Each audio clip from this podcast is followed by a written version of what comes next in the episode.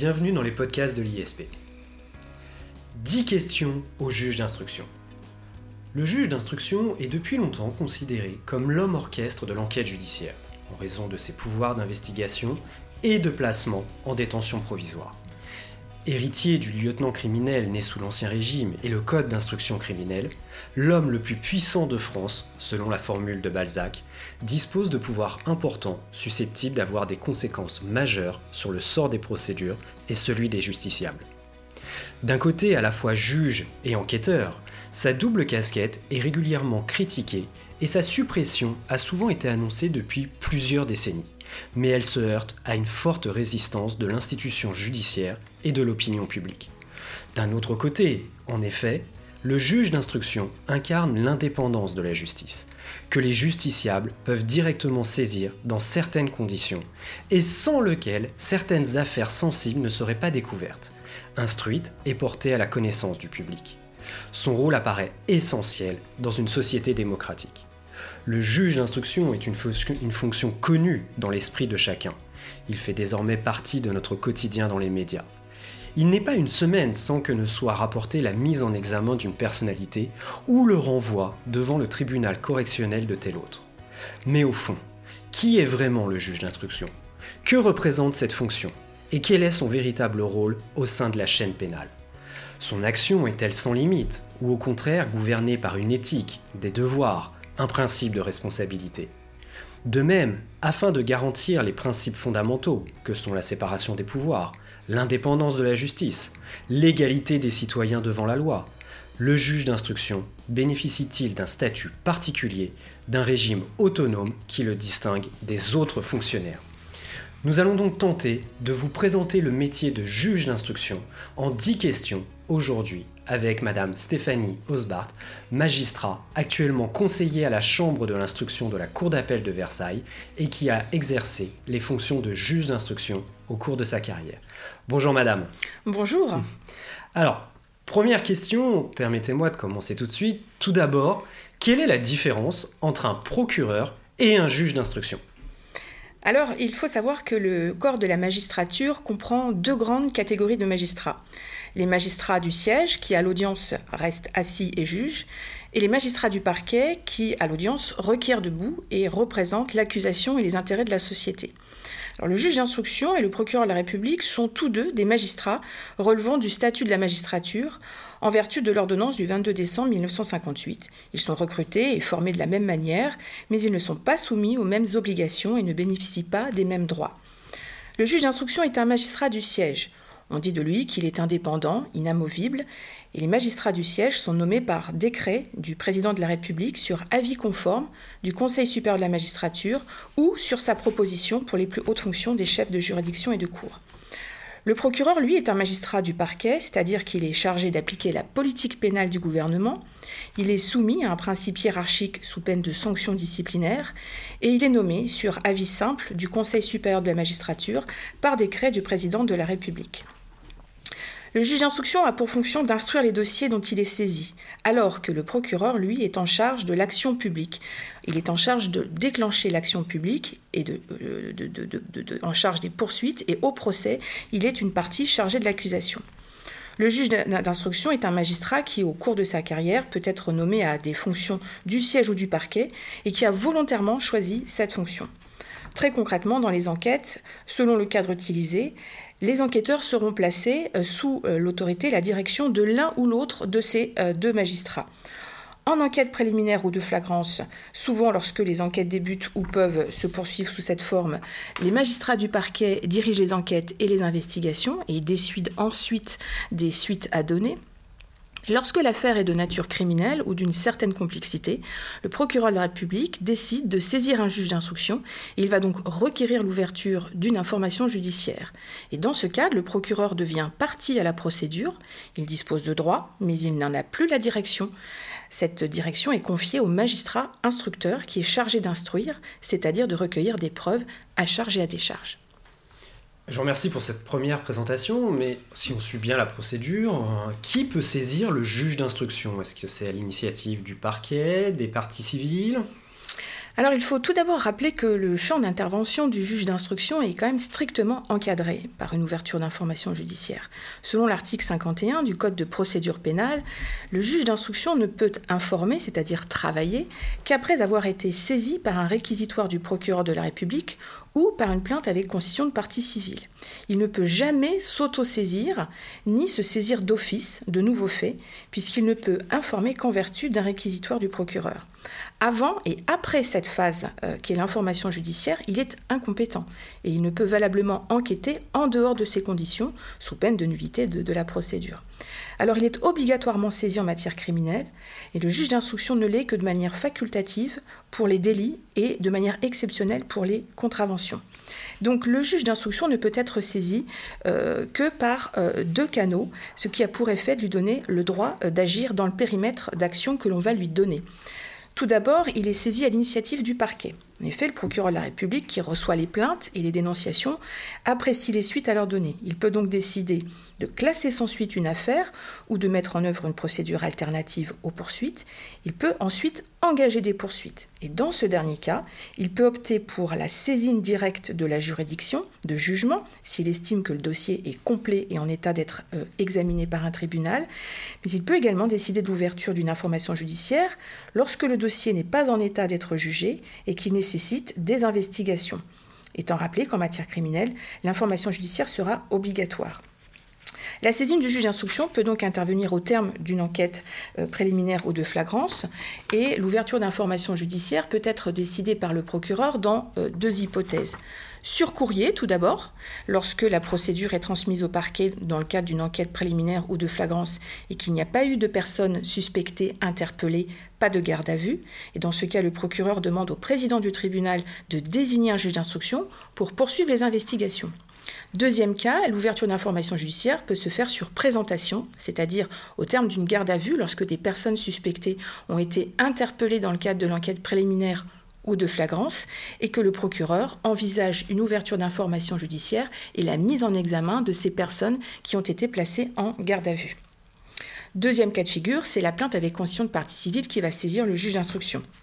Toute personne qui se prétend lésée par un crime ou un délit peut en effet se constituer partie civile devant le doyen des juges d'instruction qui est compétent, c'est-à-dire euh, le magistrat qui est désigné au sein de chaque juridiction pour recevoir ce type de, plainte. Alors il y a plusieurs conditions euh, qui euh, sont requises pour que la plainte avec constitution de partie civile soit, soit recevable. Il faut que la partie civile justifie d'un préjudice direct et de sa relation directe avec une infraction et il faut qu'elle ait préalablement déposé une plainte devant le procureur ou les services euh, de police ou de gendarmerie et que cette plainte ait été classée sans suite ou qu'un délai de trois mois se soit écoulé depuis qu'elle a déposé plainte. Une fois ces conditions réunies, le juge d'instruction va fixer par ordonnance le montant de la consignation qui devra être versée par la partie civile et le délai dans lequel il devra intervenir. Et ensuite, le juge d'instruction va communiquer cette plainte au procureur de la République pour qu'il prenne ses réquisitions. Le procureur peut s'opposer dans différentes situations euh, à cette plainte avec constitution de partie civile. Il dispose de différents outils pour éviter les constitutions de partie civile abusives et dilatoires. Si je comprends bien, c'est généralement le procureur de la République qui va saisir le juge d'instruction. Mhm. Aussi, il me vient une question, c'est quelle est, comment cela se traduit cette indépendance du juge d'instruction vis-à-vis du procureur de la République?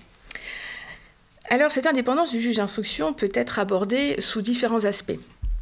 Tout d'abord, cette indépendance, comme je l'ai indiqué tout à l'heure, est tout à fait relative puisque le travail du juge d'instruction est quand même encadré par des règles de procédure, des règles de compétence, des règles de forme, sans parler des règles déontologiques que nous pourrons évoquer euh, plus tard.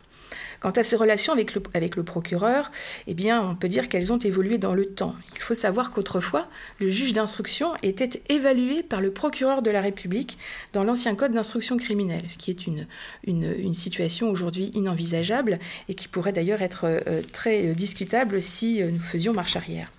Alors le procureur de la République est devenu une partie qui peut à tout moment se faire communiquer la procédure et requérir euh, du juge d'instruction tous actes utiles à la manifestation de la vérité.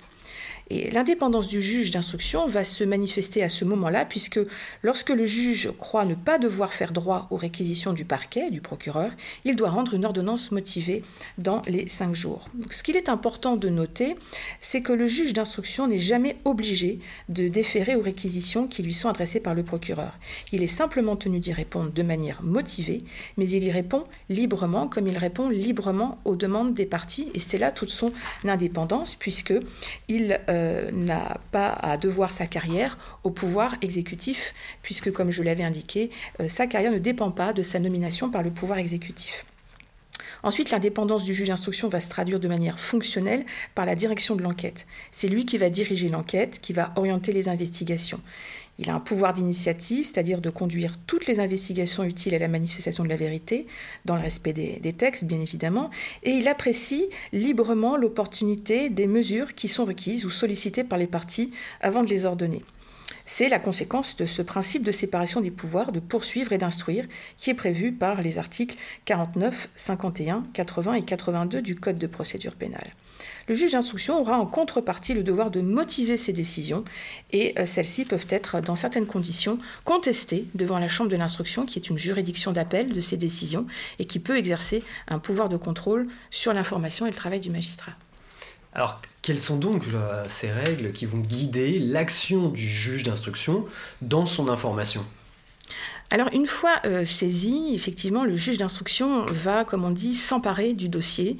Il va le lire, le décortiquer, au besoin avec les enquêteurs qui euh, en sont à l'initiative et avec lesquels il va faire un premier point sur les investigations qui ont été menées, celles qui sont en cours et celles qu'il faut conduire à court et moyen terme. C'est ce qu'on appelle la stratégie d'enquête le juge d'instruction va fixer avec les enquêteurs. Les investigations qu'il va accomplir sont guidées par un principe très simple la manifestation de la vérité, la recherche de la vérité, à savoir recueillir des éléments de preuve à charge et à décharge, dans le respect du principe de la présomption d'innocence. Et c'est vraiment ce qui fait l'ADN du juge d'instruction. Il va mener des investigations à la fois sur les faits, mais aussi sur la personnalité des personnes mises en examen et des victimes. Pour cela, il dispose de plusieurs euh, outils et de façons de procéder, car c'est un véritable coordonnateur des recherches qui va avoir la responsabilité de monter le dossier au sens propre du terme pour que, à l'issue, lorsqu'il va clôturer ce dossier, il soit en état d'être ou pas jugé par une juridiction de jugement, un tribunal correctionnel ou une cour d'assises qui va ensuite se poser la question de la culpabilité des personnes qui lui sont présentées. Donc pour cela, il dispose de différents outils, la commission rogatoire. Euh, il va requérir tout, euh, tout OPJ, euh, officier de police judiciaire ou tout juge d'instruction compétent pour pouvoir accomplir tous actes utiles à la manifestation de la vérité. Il peut lui-même procéder à certains actes, comme les auditions, les interrogatoires des mises en examen, ça c'est obligatoire, les confrontations, les transports sur les lieux et les reconstitutions. Et c'est là qu'intervient la patte du magistrat et qu'il y met sa touche personnelle. Il peut euh, aussi euh, déléguer, comme je l'ai dit, euh, son travail à des OPJ par délégation, c'est-à-dire commission rogatoire. Et il faut savoir que sur commission rogatoire, les officiers de police judiciaire n'ont pas de pouvoir d'appréciation et euh, pour, euh, pour anecdote, une affaire célèbre dans les années 90 avait fait d'ailleurs couler beaucoup d'encre. Euh, je ne sais pas si vous vous souvenez, mais dans l'affaire des fausses factures des HLM de Paris, le juge Alphen avait adressé une commission rogatoire aux OPJ pour l'assister dans le cadre d'une perquisition. Lorsque les euh, enquêteurs euh, ont découvert qu'il s'agissait en réalité du, domicile du maire de Paris, euh, Jean Tibéry, eh bien, ils sont stoppés net et ils ont contacté par téléphone leur hiérarchie, leur commissaire, pour savoir s'ils devaient continuer d'assister le juge d'instruction qui n'avait pas dit en quoi consistait cette perquisition. Et les OPJ ont reçu l'ordre de faire demi-tour et ont donc laissé le juge sur place, ce qui a été grandement contesté par l'ensemble de l'institution comme une atteinte portée à l'indépendance du, juge d'instruction. Euh, le juge d'instruction, pour terminer sur les outils dont il dispose, euh, il peut décliner ses investigations sous différentes formes à travers la commission rogatoire. Il peut rédiger des commissions rogatoires techniques d'écoute téléphonique, de géolocalisation de lignes ou de véhicules. Il peut même faire des investigations internationales par des CRI pour les investigations à l'étranger. Et il peut enfin délivrer différents types de mandats pour faire rechercher les personnes mises en cause, les faire interpeller, les faire arrêter euh, et se les faire présenter lorsqu'il existe des indices justifiant euh, qu'elles soient mises en examen.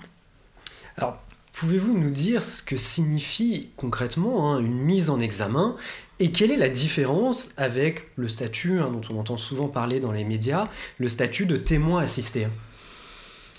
Alors effectivement, euh, ce sont deux grandes, options qui s'offrent au, juge d'instruction lorsqu'une personne lui est présentée. Le juge d'instruction, tout d'abord, met en examen une personne euh, lorsqu'il existe à son encontre des indices graves ou concordants rendant vraisemblable sa participation comme auteur ou complice à la commission des infractions dont il est saisi. Ça, c'est la règle très stricte qui est posée par l'article 80-1 du Code de procédure pénale. Toute personne qui a été mise en examen peut contester ensuite l'existence de ces indices, graves ou concordants, devant la chambre de l'instruction et demander à certaines conditions l'annulation de la mise en examen. Donc mise en examen ne veut pas dire culpabilité, mais seulement qu'il existe des éléments rendant plausible sa participation au fait, soit comme auteur, soit comme complice. Alors le mise en examen va bénéficier de droits au cours de cette phase d'information. Le droit d'être assisté par un avocat, de faire des demandes d'actes, d'obtenir copie des pièces du dossier, faire des demandes d'annulation. Et à la différence du témoin assisté, il pourra faire l'objet de mesures coercitives. C'est là une grande, euh, grande différence pendant l'information. Il peut être placé en détention provisoire ou sous contrôle judiciaire ou sous assignation à résidence avec surveillance électronique. C'est ce qu'on appelle concrètement le bracelet. Il faut savoir qu'un placement en détention provisoire avant tout jugement peut durer un certain temps. En matière délictuelle, cette détention peut durer 4 mois, renouvelable, et à certaines conditions, elle peut durer jusqu'à 2 ans, et en matière criminelle, elle peut durer jusqu'à 4 ans. Et depuis la loi du 15 juin 2000, ce n'est plus le juge d'instruction qui gère la détention provisoire dans le cadre de ces dossiers, mais c'est le juge des libertés et de la détention qui est saisi pour le placement et la prolongation et les demandes de mise en liberté qui sont effectuées par les, les mises en examen. Alors le témoin assisté, lui, par opposition, euh, fait partie de la règle prévue lorsque le juge estime qu'il ne peut procéder à la mise en examen faute d'indices graves ou concordants toute personne qui est nommément visée par un réquisitoire introductif ou supplétif et qui n'est pas mise en examen ne peut être entendue que comme témoin assisté. Alors c'est un statut qui est prévu par l'article 113-1 du Code de procédure pénale et qui en fait va ouvrir à cette personne un accès au dossier, car elle va pouvoir euh, bénéficier eh euh, d'un avocat et, de droits, euh, notamment par rapport à la procédure, d'être informée et de faire aussi des demandes d'actes dans le dossier. Mais à la différence d'un mis en examen, un témoin assisté ne peut faire l'objet d'aucune mesure coercitive, à savoir placement en détention, contrôle judiciaire ou euh, assignation à résidence euh, électronique. Au cours d'une procédure, il faut savoir qu'un témoin assisté peut voir son statut évoluer. Il peut être mis en examen si le dossier évolue et permet de recueillir des, indices graves ou concordants.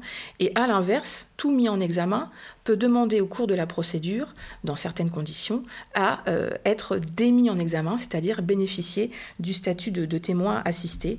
J'avoue qu'en pratique, euh, ce, cas de figure est quand même très rare, mais cela, démontre quand même que les textes prévoient bien que le juge d'instruction doit instruire à charge et à décharge. Alors, comme vous avez exercé hein, ces fonctions de juge d'instruction, est-ce que vous pourriez nous présenter l'organisation, une journée type d'un juge d'instruction et surtout peut-être tordre le cou à cette image d'un juge d'instruction seul et isolé alors effectivement, le, juge d'instruction, contrairement à ce que l'on peut penser, n'est pas, pas seul. Euh, nous, venons de voir qu'il va construire un dossier en menant des investigations et qu'il va donc tout d'abord euh, être en lien constant avec des officiers de police judiciaire, des services d'enquête, qui vont lui rendre compte régulièrement des avancées et résultats de leurs investigations, avec lesquels il fera aussi des réunions, des points de situation. Il sera informé des placements en garde à vue sur ses commissions rogatoires, il va délivrer des prolongations de garde à vue, tout type d'autorisation. Il va se faire présenter ces personnes euh, éventuellement placées en garde à vue ensuite en vue de leur interrogatoire de première comparution.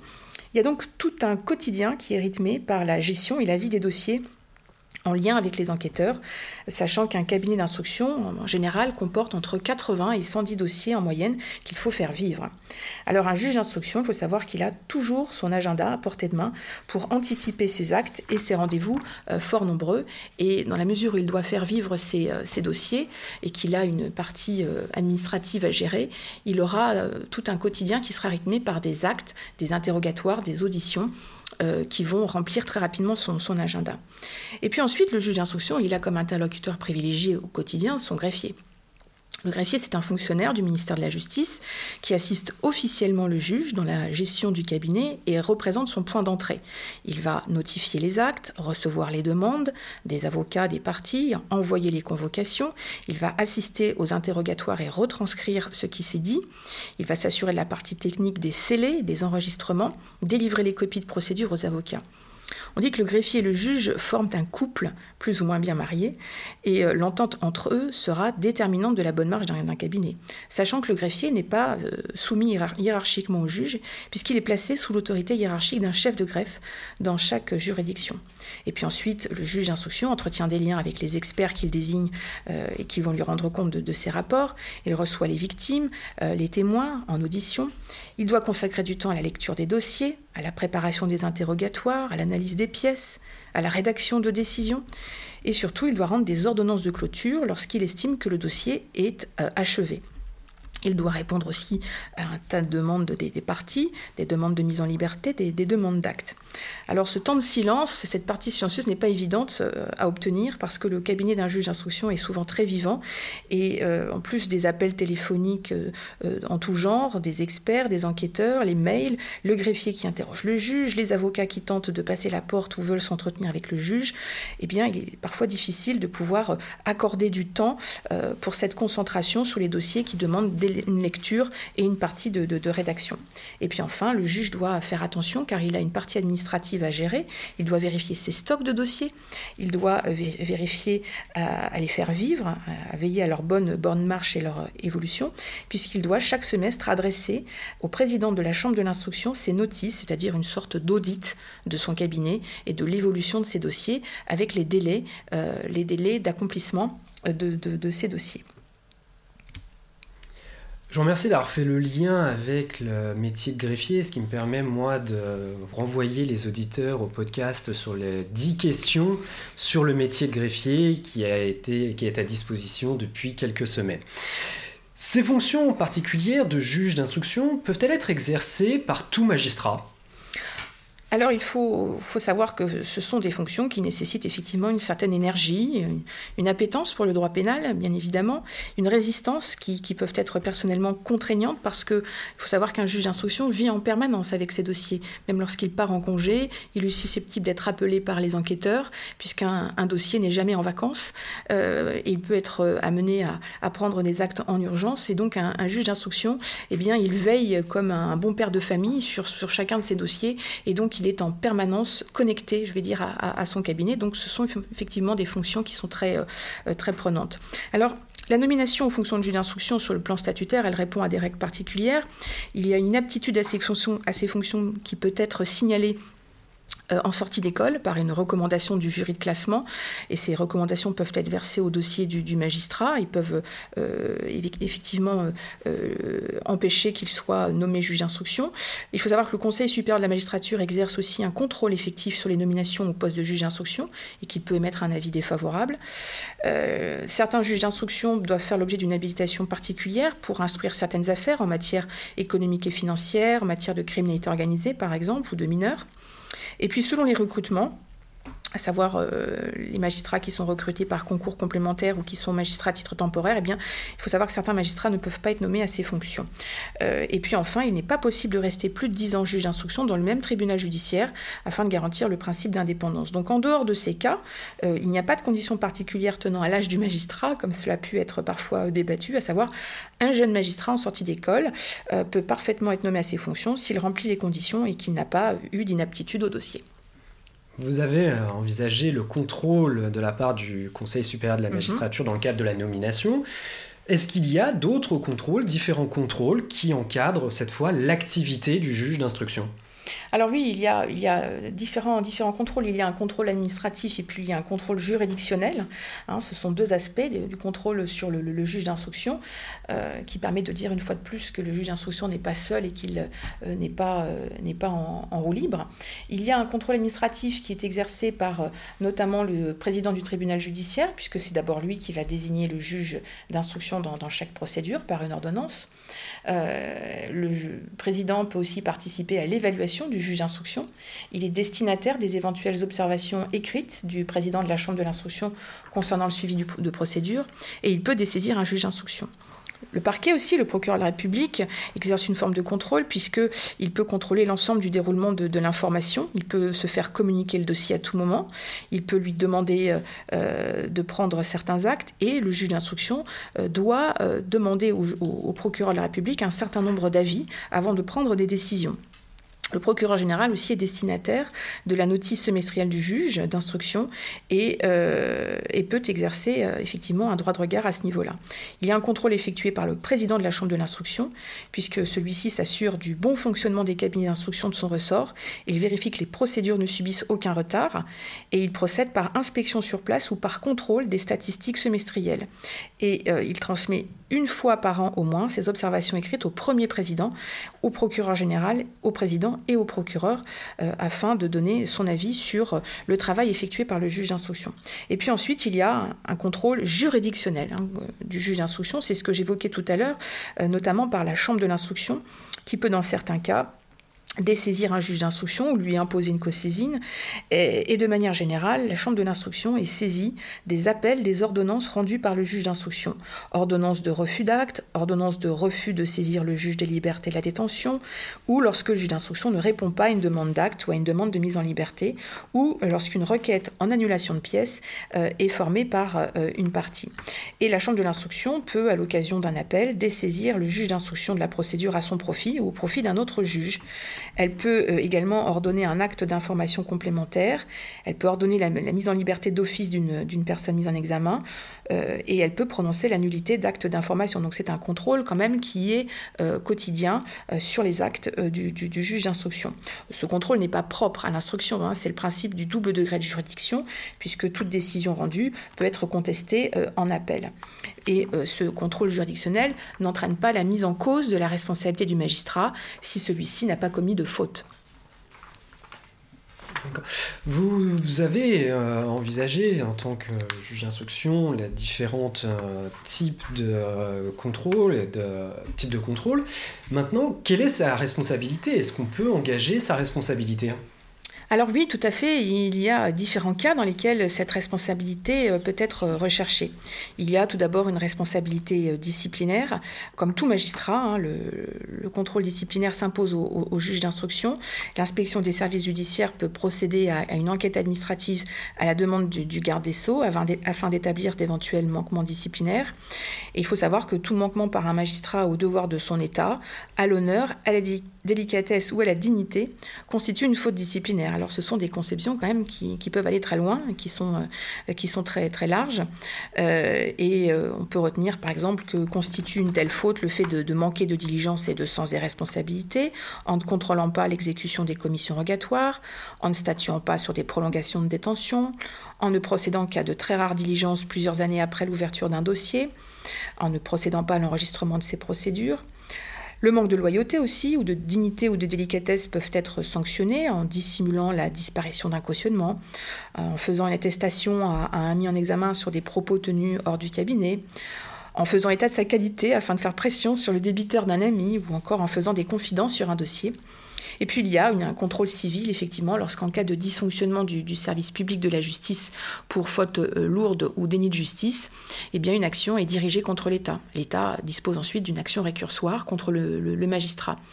Par exemple, la disparition de pièces et l'absence d'établissement de copie de pièces dans un dossier par le juge d'instruction constituer une, faute lourde. Et puis enfin, il y a une responsabilité pénale hein, qui peut être engagée, qui est susceptible de voir euh, déclencher euh, au niveau du magistrat instructeur. Le magistrat ne bénéficie d'aucune immunité, hein. il n'a pas de protection particulière, aucun privilège de juridiction, il ne dispose d'aucune protection spécifique, sauf en matière d'écoute téléphonique, comme pour les avocats. Il y a des dispositions particulières qui euh, sont prévues pour éviter que euh, des écoutes téléphoniques puissent être, puissent être diligentées euh, de manière abusive sur un magistrat.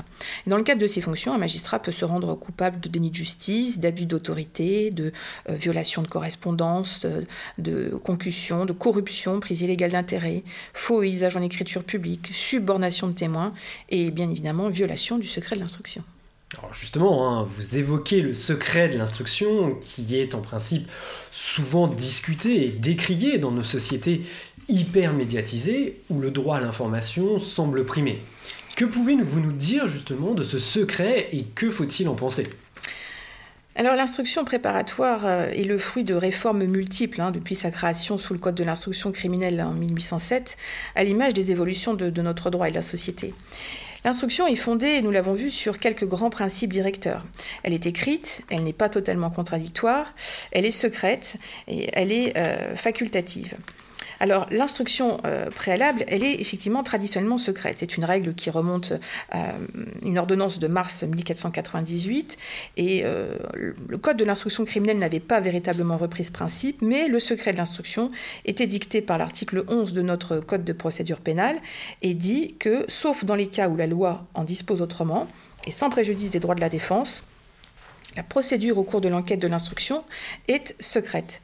Toute personne qui concourt à cette procédure est tenue au secret professionnel dans les conditions et sous les peines prévues par les articles 226-13 et 226-14 du Code pénal. Alors pour qui ce secret de l'instruction est-il fait? Il faut savoir que le secret est tout d'abord fait à l'égard des parties. Et au départ, il était fait surtout à l'égard du suspect, car l'on considérait à l'époque que l'enquête ne peut donner de bons résultats que si le suspect en est tenu à l'écart. Alors on voit bien qu'aujourd'hui, cette règle n'est plus totalement vraie, hein, puisque l'avocat a un accès quasi permanent au dossier euh, dès lors que son client est mis euh, en examen. Par contre, et c'est là où c'est euh, encore important de le noter, le mis en examen n'a pas accès aux investigations qui sont en cours, et c'est là toute la stratégie dans les dossiers. Le mis en examen n'est pas informé des écoutes téléphoniques ou des sonorisations de véhicules ou de parloirs qui peuvent être réalisées à son insu. Sinon, ces investigations n'auraient aucun intérêt. Tant qu'elles ne sont pas versées au dossier, le juge ne pourra pas interroger un mis en examen ou une partie civile sur ces investigations. Et c'est là que se situe le véritable caractère inquisitoire de la procédure actuellement. L'instruction se fait ensuite dans un cabinet d'instruction hors la présence du public et de toute personne étrangère à l'affaire, sauf la présence du greffier, nous l'avons vu, et éventuellement du procureur et de l'avocat. C'est important de le dire car c'est là toute la différence avec les autres audiences devant les juridictions dont le principe est au contraire celui de la publicité. En matière de détention provisoire, par exemple, la règle est celle de la publicité. Il faut dire que ce secret est une garantie, une protection pour les personnes qui sont entendues. Même si certains interrogatoires sont désormais filmés, les enregistrements sont placés sous scellé et ne seront entendus, euh, visionnés qu'éventuellement lors de l'audience de jugement à certaines conditions. Et enfin, l'instruction est secrète en ce que les investigations et pièces du dossier ne doivent être ni divulguées, ni publiées, ni communiquées aux tiers par les personnes qui l'ont dirigée ou qui y ont participé. Alors, cette obligation s'adresse tout d'abord au juge d'instruction qui va protéger le secret de l'instruction. Alors le juge d'instruction va veiller à ne pas communiquer des pièces du dossier d'information aux personnes qui ne concourent pas à la procédure, éventuellement même aussi en dépit des apparences, hein, euh, lorsqu'un avocat se présente spontanément, qu'il n'est pas euh, euh, désigné par le mis en examen, il ne pourra pas accéder aux pièces du dossier. Le président du tribunal n'est pas une partie à la procédure et ne pourra pas non plus avoir accès aux pièces du dossier ou avoir des informations sur un dossier. Le juge d'instruction va contrôler la remise des copies de pièces de procédure à l'avocat aussi. Il y a des dispositions qui permettent d'éviter aussi que, dans certaines conditions, des copies de pièces soient remises par l'avocat à son client, et le juge d'instruction va rester silencieux, il ne répondra pas aux médias, il ne répondra à aucune sollicitation, même si parfois on peut dire qu'il serait tenté de répondre à de fausses informations qui sont divulguées. Et euh, le, juge d'instruction pourra dénoncer au procureur de la République euh, toute violation du secret de l'instruction dans les dossiers lorsqu'il constate qu'il y a eh bien des, fuites. Euh, les parties, elles, ne sont pas tenues au secret de l'instruction. Leur accès aux pièces du dossier est donc encadré, mais possible. Quant à l'avocat, il a accès au, dossier et peut communiquer des éléments à son client en vertu du principe des droits de la défense. Alors pourquoi Pourquoi est-il fait ce secret de l'instruction? Il y a une double raison à ce, à ce principe. Il y a tout d'abord euh, une nécessité de euh, protéger le principe de la présomption d'innocence. Vous savez bien qu'une personne qui est mise en examen est présumée innocente et l'instruction peut parfois se terminer par une ordonnance de non-lieu ou par un jugement de relax ou un acquittement. Il ne faut pas, euh, dans ces conditions, que la divulgation de la procédure puisse porter eh une atteinte à la réputation de la personne qui a été à tort soupçonnée ou euh, poursuivie. Nous savons bien, il faut être réaliste, hein, que ce principe est chaque jour percuté et que la divulgation d'une mise en examen peut être une arme redoutable sur le plan économique ou politique pour mettre en difficulté un adversaire. Et d'autre part, ce secret de l'instruction, il est fait dans l'intérêt d'une bonne administration de la justice, euh, car la manifestation de la vérité ne peut se concevoir et l'enquête ne peut être efficace que si sa marche, sa direction et ses opérations sont ignorées de tous ceux qui ont un intérêt à fuir ou à se cacher, à déformer la vérité ou à faire disparaître des preuves ou le fruit du crime. Le non-respect de ce secret peut conduire effectivement à la fuite de mise en cause, de criminels recherchés, des pressions sur les victimes en dévoilant leur identité. Et chaque jour, euh, certaines violations du secret de l'instruction par les médias eh bien, nous, nous permettent aussi euh, d'illustrer euh, ce, propos. Donc le secret de l'instruction est une condition des investigations nécessaires et qui est parfois mise à mal en raison, comme vous l'indiquez tout à l'heure, eh bien, de la nécessité du droit à l'information et les relations entre la justice et la presse euh, doivent trouver un point d'équilibre, hein, puisqu'il faut concilier à la fois cette liberté d'expression et puis la nécessaire euh, protection du secret des, investigations qui est parfois précaire. Alors comme je l'indiquais, l'article 11 euh, prévoit des fenêtres en son alinéa 2 afin de, de, permettre une communication de la part de l'institution judiciaire lorsque eh bien, des informations parcellaires ou inexactes peuvent mettre en cause l'ordre public. Et dans ce cas, c'est le procureur de la République qui peut d'office ou à la demande des parties ou du juge d'instruction, rendre public des éléments objectifs du dossier sans, euh, sans pour autant apporter d'appréciation sur euh, le bien fondé des charges retenues contre les personnes. Et c'est une, disposition qui permet de, recadrer les, fake news, d'éviter la propagation d'informations inexactes. Euh, on peut dire que les magistrats du parquet et la nouvelle génération de magistrats a tendance à se former hein, à la communication et à, à utiliser cette disposition afin d'avoir une communication proactive dans dans, certains dossiers, et nous l'avons vu malheureusement dans, dans les médias au travers des dernières années en matière de, terrorisme où le procureur de, la République avait euh, communiqué de manière fort utile et, pertinente. Alors il faut savoir que la jurisprudence euh, de, notre,